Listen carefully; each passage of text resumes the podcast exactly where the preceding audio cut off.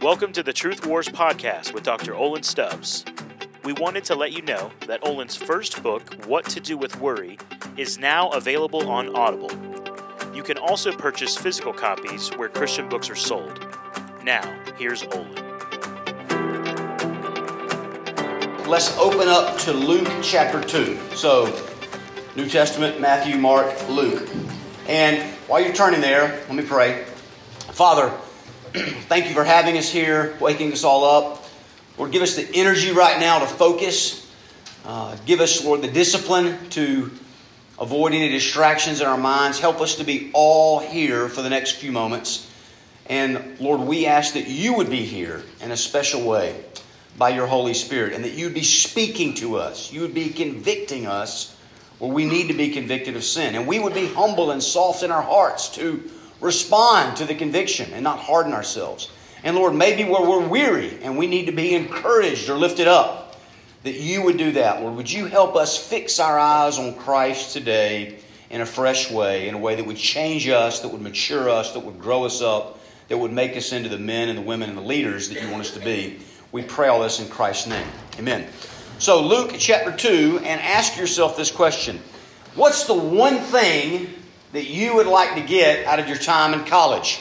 And I'm not going to ask you to share. I'm not going to ask you to turn to your neighbor after the talk's over. So I want you to just be brutally honest with yourself. Right? Don't give the churchy answer because you're at the spiritual conference and you know what you're supposed. But if you could just be brutally honest and say, "There's really one thing that I want to get out of my four or five years in college. What is it? You, you want a spouse? Do, do you want 4.0 and to be you know, the greatest and, and get some uh, amazing career afterwards just so you make a bunch of money? A scholarship to grad school? Make your parents proud? What is it? What do you think about that? Now we're going to look at this passage of Scripture.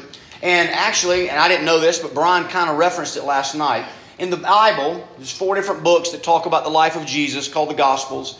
And you get a couple of stories in Matthew and Luke specifically about when Jesus was a baby, when he was first born, up until about age two years old. You probably heard some of those read over the Christmas break if you went to church at all. And then you really, everything else you get is from age 30 to 33 when he's in full time ministry.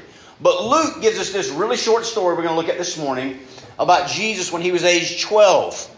And back then in Jewish culture, you were a child until you were 12. The year you were 12, especially for men, it was a year of transition. You became 13, you were supposed to be an adult. Okay? They were more of a farming society. You didn't know how, need to know how to drive a car or something like that. You're going to get a job, everything Brian said last night. So, one year of kind of transition from childhood to adulthood.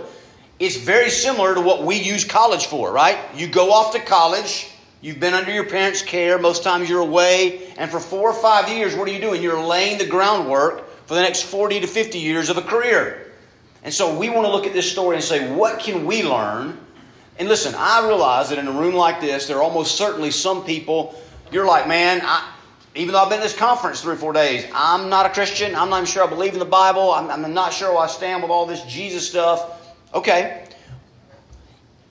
If you're a halfway educated person in the Western Hemisphere, you have to admit that Jesus Christ was the greatest leader of all time. Even if you don't believe he's God. And so you ought to be interested in what was happening in young Jesus to become such a worldwide influential leader for good. You ought to care about that. And that's what we're going to kind of look at. What was going on in Jesus in his transition years so we can try to model him, follow him in that. So just three quick points. He was progressing, he was purposeful, and he was preparing. And I'll explain more about what I mean by that when we get there. But let me just read the whole passage first. So it's Luke chapter 2, skip down to verse 40.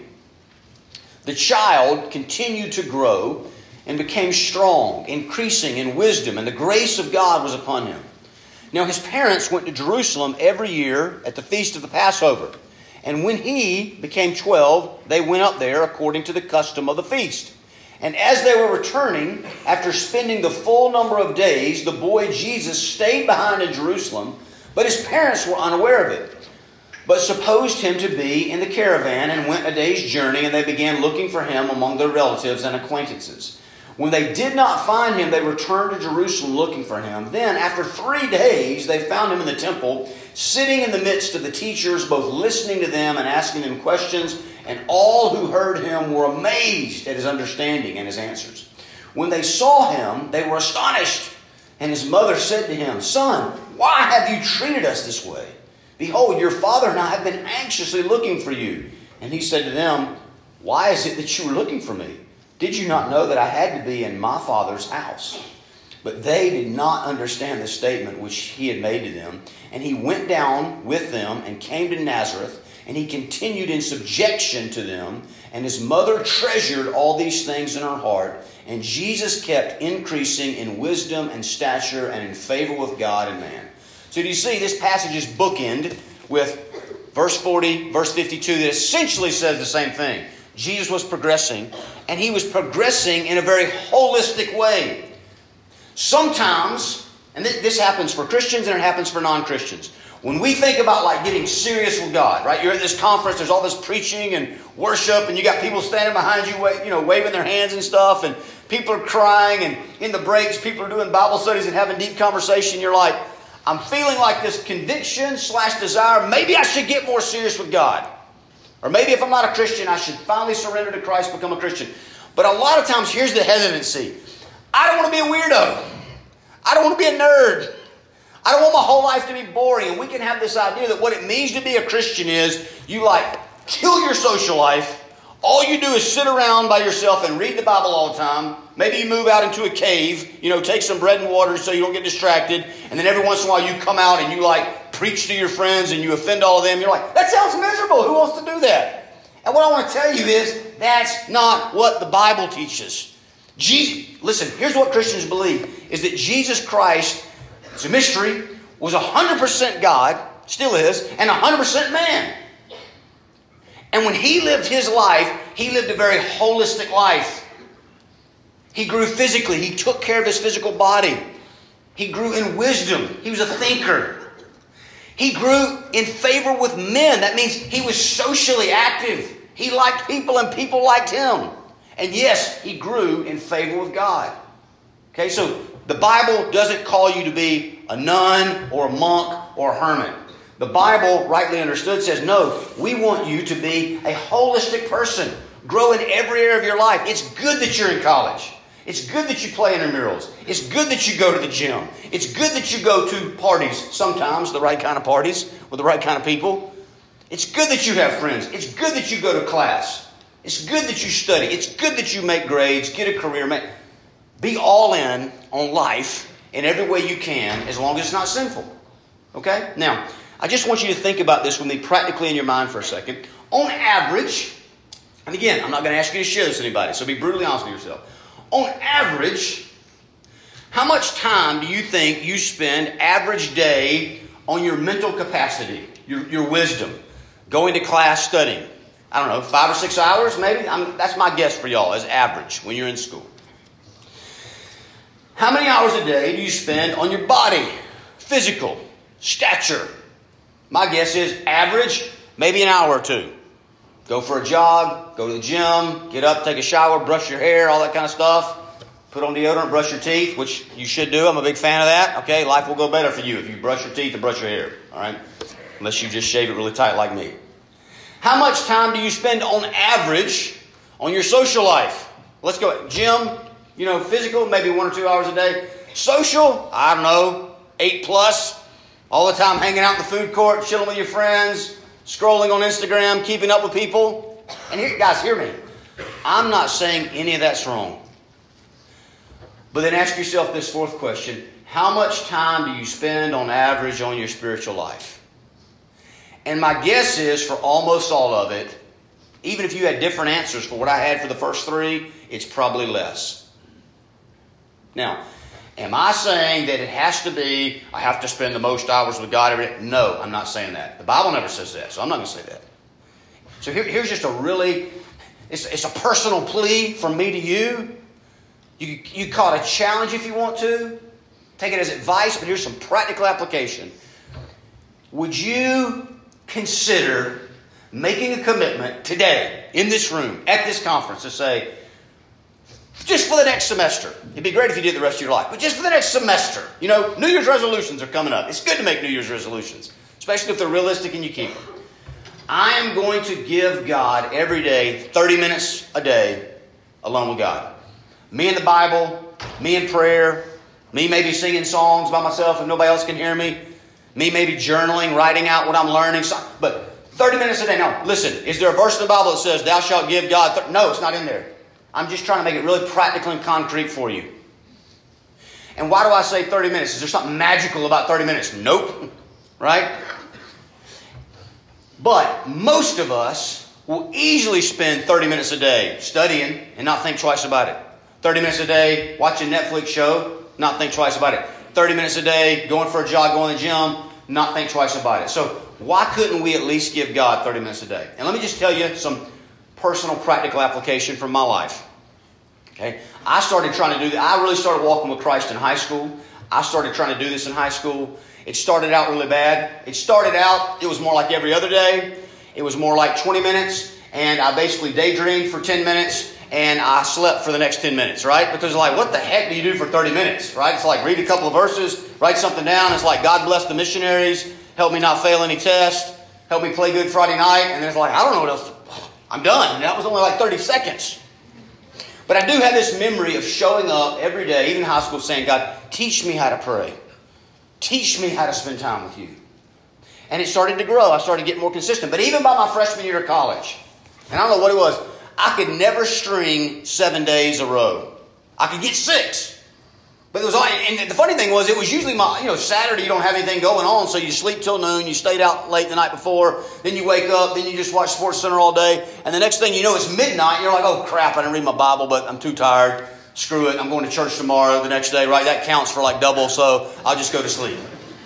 So, spring semester of my freshman year, this is what, how many of you are freshmen about to go into your spring semester? Let me just see show of hands. Okay, so this is where half of you are. I made a commitment I said, God, I want you to help me, but by your grace, I will not go to sleep any day if I have not spent 30 minutes alone with you. Now, again, typically six days out of the week, it was pretty easy. I tried to set my alarm before class and wake up and do it first thing in the morning. That almost never happened. So, what I would do is I would just toss my Bible in my book bag, and the first break I had between classes, even for a lunch break, I'd go get somewhere by myself 30 minutes. But it usually would be a Saturday or something, a crazy day, stay out late, do a lot of stuff. I'd get back to the dorm room, I'd be exhausted. And here's what I do. I'm not saying you got to do it this way, but this is what worked for me. I would go, I was in a dorm room, me and one other guy, we shared a bathroom, you know, kind of old school dorms. So we got four dudes, freshman dudes, sharing this bathroom. You know, you don't clean the bathroom except maybe once a semester when the resident assistant makes you. I would go sit on the floor of the bathroom. You can imagine what that was like because it was this cold linoleum and it was nasty, and I knew I'm not falling asleep on this floor. And I would sit there with my Bible and it's like, God, I want to meet you. I want to get to know you. Now, guys, hear me. I hesitate to share that story with you because there's a very wrong way to apply it. There's a legalistic, white knuckle, I can do anything. Look how disciplined I am. And if I do this, it'll make God love me more, bless me more. And that's the wrong way to do this. So don't hear it that way. I am not after just some behavior modification. But I'm after, imagine if you really fell in love this next semester, maybe you already have, with a guy or a girl, but you're busy. Maybe you're a college athlete and you got a really hard schedule. Maybe you're pre med and you got an off campus job or something. But you're like, I love this girl you're going to make time to talk to her, right? And it's not going to be because you're trying to earn something. Just I just like her. I want to spend time with her. That ought to be the heart that makes you say, I want to be purposeful about trying to get time along with the Lord every single day. A lot of times when I share my testimony, I'll, I'll, I'll say it this way I'll say, I really started walking with Christ in high school, and then in college, man, I had a great college experience. Loved my school. I got a great education. I got a job out of it. I met my wife there. But the best thing that happened to me in college is I met God. And some people say, wait a second, I thought you said you maybe became a Christian when you were younger and started walking around in high school. I'm like, yeah, yeah, yeah. But you just have so much free time in college That, guys, you will never have this much free time again until you're about 70 years old and you're in the old folks' home. And by then, you won't be able to stay awake. You'll be on an oxygen machine or something. And you don't want to wait till then. It's like, well, I'm sick of playing bingo with all the other old farts, so I guess I'll read my Bible. don't do that. Start now. Well, you have all this free time. And guys, I was already a Christian, I was already walking with God, but it's like just having all that focused time, it's like I got to know and experience God at a personal, deeper level. And I want that for you. So I'm already into my second point. Jesus was purposeful, he was intentional. Right? You're going to grow physically whether you want to grow physically or not. You know, most of us are not, we're done growing up, right? We've already hit our growth spurt. You're probably not getting as taller. But depending on what you eat and how you exercise, you might just grow out in very unflattering ways. Or if you're disciplined about your diet, you're purposeful about getting the gym, maybe you're going to get. I was talking to another staff guy. I won't say his name right now; it'd embarrass him. Uh, but I said, "Hey, man, what, you, what kind of goals you got for next year?" He said, "I'm going to get shredded." Right? You got to get purposeful about what you eat, how you work out. If you're not purposeful in school, you're probably going to flunk out. You're purposeful, you make good grades. If you're not purposeful socially, some of you are really introverted, you'll become a hermit on accident. You're like, I don't really like talking to people, so I don't talk to people. Therefore, they probably won't like you. They'll think you're a weirdo. They won't talk to you. Next thing you'll know, you'll graduate, you'll have no friends. That's not very good. All right? Man's not meant to live alone. Purposeful. What does it look like to be purposeful in your spiritual life? Did you notice what this said about Jesus? He's a 12 year old little boy. And just, I want you to try remember what you were like as a 12 year old little boy or little girl. And if you're like, that's too hard to remember, just remember what it was like to be an 18 year old. Most of us, that's pretty close.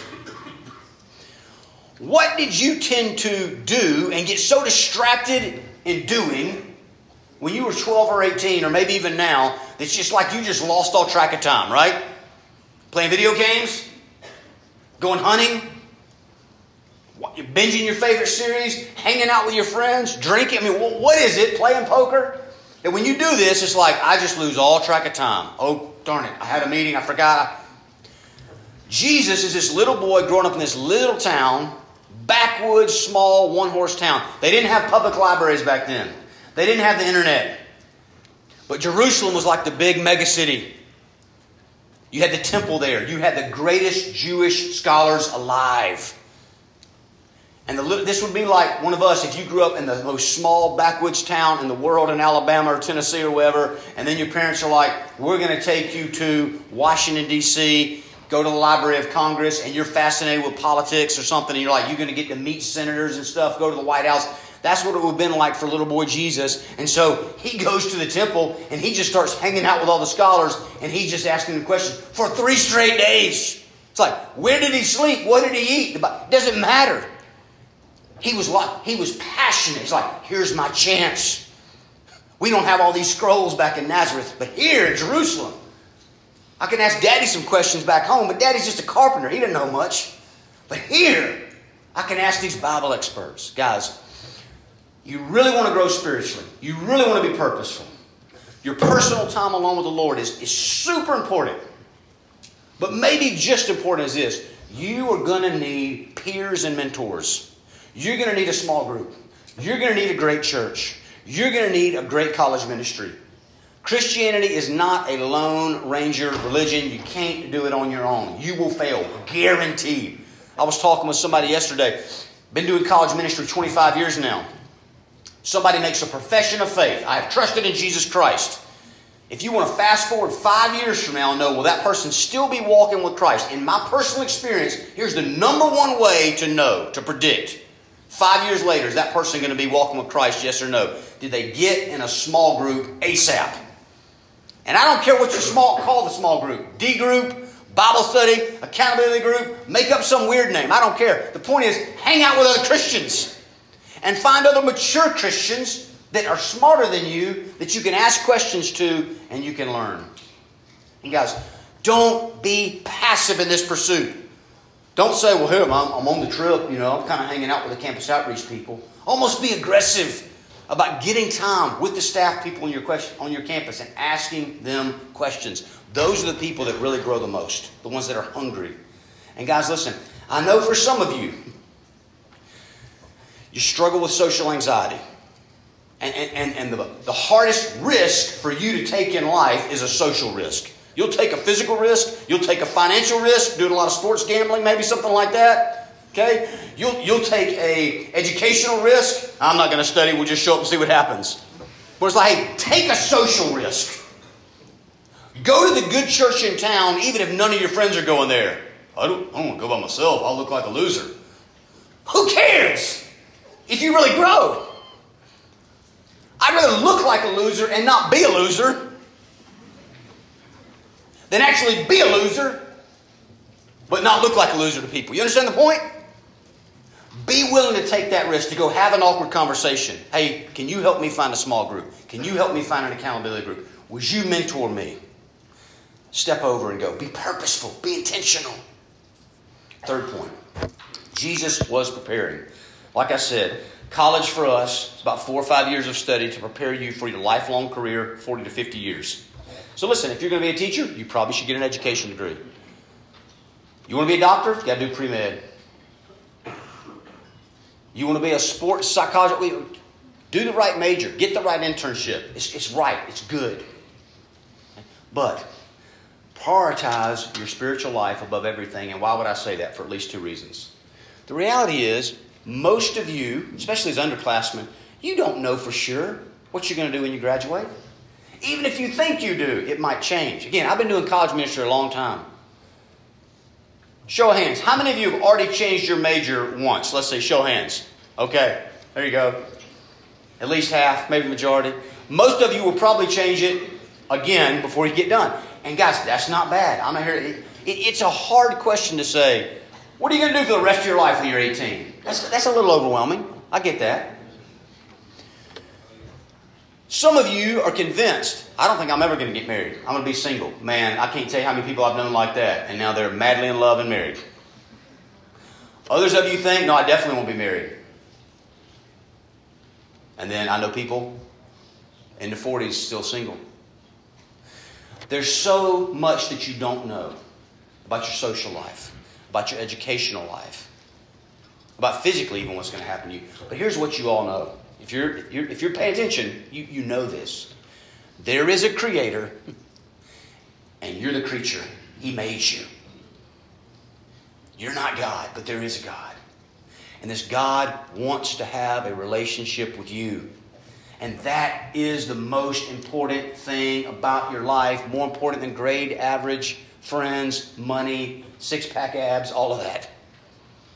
Get to know God. Make that your number one priority among all the categories. Okay? And the second reason I'd say is this, guys. You can blow it in the other three categories. I hope you hear my heart. right? I want you progressing in all four categories. I want you taking your physical health, your mental well being, your career, your money, your social life. I want you taking it serious. I want you to do it all for the glory of God. I don't want you to be a monk or a nun. But I'm just, I'm just going to go brass tacks with you for a second.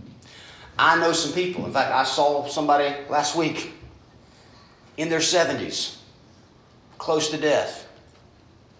And they have made, they dropped out of college. And listen, some people drop out of college and go on to have a great career. So that's not the point. But this person made a lot of stupid decisions with their education, a lot of stupid decisions with their finances, a lot of terrible decisions with their health ate terrible, smoked their whole life, didn't eat well, didn't take care of them, made a lot of stupid decisions with their relationships, burned bridges, hypersensitive, gets angry, ruined a lot of family relationships. But the one good thing I can say about this person, they're a Christian. Listen, God doesn't just save the qualified, right, and the worthy and the put together people. He saves all kinds of screw ups just like me and you, right? And this person is definitely a believer. Now, they became a believer later in life. And did their life start to change after they became a believer? Yeah, a little bit. But they'd already made a lot of bad decisions they were hard to pull out of. But here's the thing that person is sick, that person is dying, that person is broke, that person almost has no friends left. But you know the point? She's about to go to heaven. Christians get a great retirement plan, guys. So here's the point take all four categories serious, but if you're only going to get one right, get your spiritual life right. Because you can be sick and poor and stupid and no friends, and you die and go to heaven for all eternity, and it's like, I had a really rough 75 years down there. But the last 10 trillion have been pretty freaking amazing. It'll all balance out. On the other hand, if you're the next Elon Musk, Jeff Bezos, whatever, billionaire, super smart, all this acclaim, and you're a beast in the gym, you win the CrossFit Games, you know, like eight pack abs. Your abs are so defined, they're like casting shadows. Everybody loves you. Everybody's following you. Super smart, super well educated, super social. But you don't have a saving relationship with Jesus Christ. Maybe you live 120 years old because you're the healthiest person on planet Earth. And then you're going to die and you're going to burn in hell for all eternity. And you think you're going to give two cents worth of care about how much money and fame you had, how much great sex you had because your body was so perfect? You'll regret it literally every second forever and ever and ever without end. Now, some of y'all may say, What in the world? That dude just got heavy. The Bible just gets heavy, guys. I'm just trying to be honest with you because I care about you. Jesus has this famous place, I think it's Matthew chapter 16, verse 26, where Jesus said, and Jesus is love incarnate. Pure love said this What does it profit a man to gain the whole world and yet forfeit his soul? And some of you right now are trying to gain the whole world, and you know what? You're doing a decent job of it you're going to forfeit your soul. It's not going to be worth it. One writer, a guy named Matthew Henry, said this, talking about, you know, like Jesus' parents lost Jesus for three days. It's pretty bad. You know, it's like. But then, they, they, they dropped everything they found him. And so he said, listen, in some sense, maybe you grew up in the church, you grew up in a godly family, I don't know, maybe you started your college career well spiritually. But in a sense, if you have lost your spiritual connection to Jesus, you should do the same thing that Mary and Joseph did. You should drop everything. Stop the journey you're on. Turn around and go back and find Jesus. Reconnect with Jesus. Nothing is more important. Again, my guess is there are some of you in this room, you're listening to what I'm saying, and you're like, you know what? This all makes sense. I may not like it, but it's pretty logical. But here's the hard thing back where we started. I like playing video games more than I like reading the Bible. I like going to the fraternity party and drinking and meeting chicks more than I like going to church. It's more fun. Maybe it is in the short run.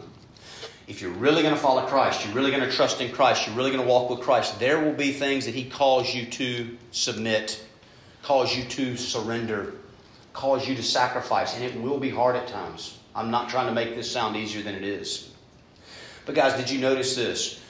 12 year old Jesus and again. Fully God, fully man. His mom and dad come back. Why did you do this to us? And he responds, You guys should have known. I'm, I'm in, I mean, in a very respectful way, he essentially says, Joseph is not my real daddy. Joseph is my adopted daddy, and I'm very thankful for Daddy Joseph, but God the Father is my real father. So I'm hanging out with God the Father in his house doing his business. You guys should have known. And you remember what it says? It says they didn't get it. Which is confusing because, like, didn't they have like angels coming and telling them Jesus was going to be special? Yeah, they knew Jesus was going to be special. They didn't get that he was God. They just thought he was like David or Moses or something like that, like the greatest spiritual leader of all time. They didn't understand yet. He's fully God, fully man. Again, try to put yourself in little Jesus' shoes, 12 years old, and he's like, Mom and Dad. He could have said, Mom and Dad, you know what? I'm older than y'all. I made y'all. I've existed from all eternity. He didn't do that. He submitted. He was humble. He went down, and for the next 18 years, as far as I know, he lived in submission to them, being a good boy, following them. They didn't know as much, they didn't understand as much, but he wasn't arrogant, he wasn't hard hearted, he was humble. We're trying to be prepared for our career, whatever's coming next. What was Jesus preparing to be? The Savior of the world. And why did he have to submit and surrender and live in submission to his parents who were more ignorant than him and they didn't get it? And maybe he didn't understand it or like it because that's what Father God was calling him to do, but it also it was preparation for when God was going to say, I want you to go to the cross. I want you to die for these sinful people. You may not like it. You may not fully understand it in your humanity, but you got to trust me. You got to submit. You got to surrender. And that's what he did, guys. So I'll just end with two things. Number one, what is it right now that God is calling you to submit? What is God calling you to sacrifice? What is God calling you to surrender if you're really going to grow spiritually?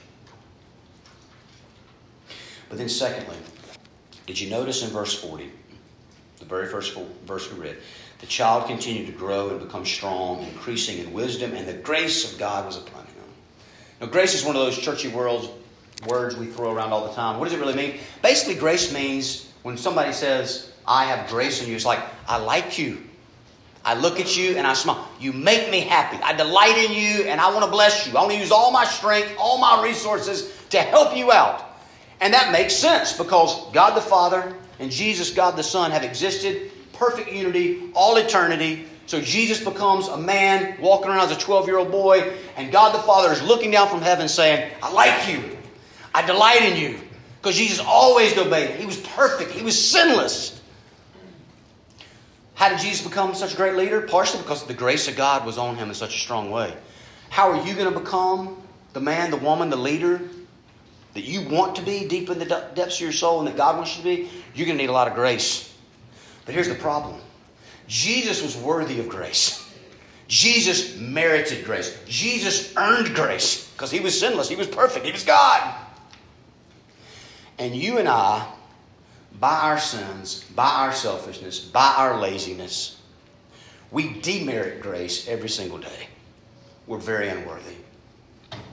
And that's why, fast forward to the end of Jesus' life when he's 33 years old, the father didn't just say, hey, go down and submit to some ignorant parents that don't really understand you. He said, go and submit yourself to soldiers and priests and Jewish and Roman governors that hate you. And they don't understand you, but they want to torture you they want to scourge you. They want to mock you and spit on you and beat you, strip you naked, and kill you in the most painful way they can come up with. And oh, by the way, while you're hanging on the cross, in a sense, I, even as your loving Father, am going to join in and I'm going to pour out all of my wrath and anger and indignation on you. I'm going to abandon you. Not for anything you've ever done, son, because you've been perfect and you bring so much delight to my heart. But for all these wicked, selfish people out here that break my heart every day, I still love them. And I want to save them. And this is the only way to do it. And Christ said, Okay, not my will but thine. And he went to the cross. And he died for sinners, just like me and you. That if we put our hope and trust in his resurrected life, we get all the grace that he got. All the favor of the Father, all the smile of the Father, all the delight of the Father, all the blessing, all the strength, all the help poured out on us. Not because of what we've done, but because of what he's done. Let's pray. Lord Jesus, I pray that you would help me. I pray that you would help everybody listening to this to look at you as a model, as an example to follow, but mainly to look at you as a Savior to look at you as a grace giver, to look at you as the perfect sacrifice, as our substitutionary life, death, resurrection, our only hope. Thank you, Lord Jesus. For everybody hearing this that has never truly trusted in you, please save them right now. Draw them to yourself. And for all of us that have already trusted in you, would you grow us up? Help us surrender the things we need to surrender and be purposeful about our pursuit of knowing you. I pray all this in Christ's name. Amen. Thanks for listening to this episode of Truth Wars with Dr. Olin Stubbs. We want to remind you to please leave a review for this podcast wherever you listen and to share this podcast with any friends or family that you think may be blessed by Olin's teaching.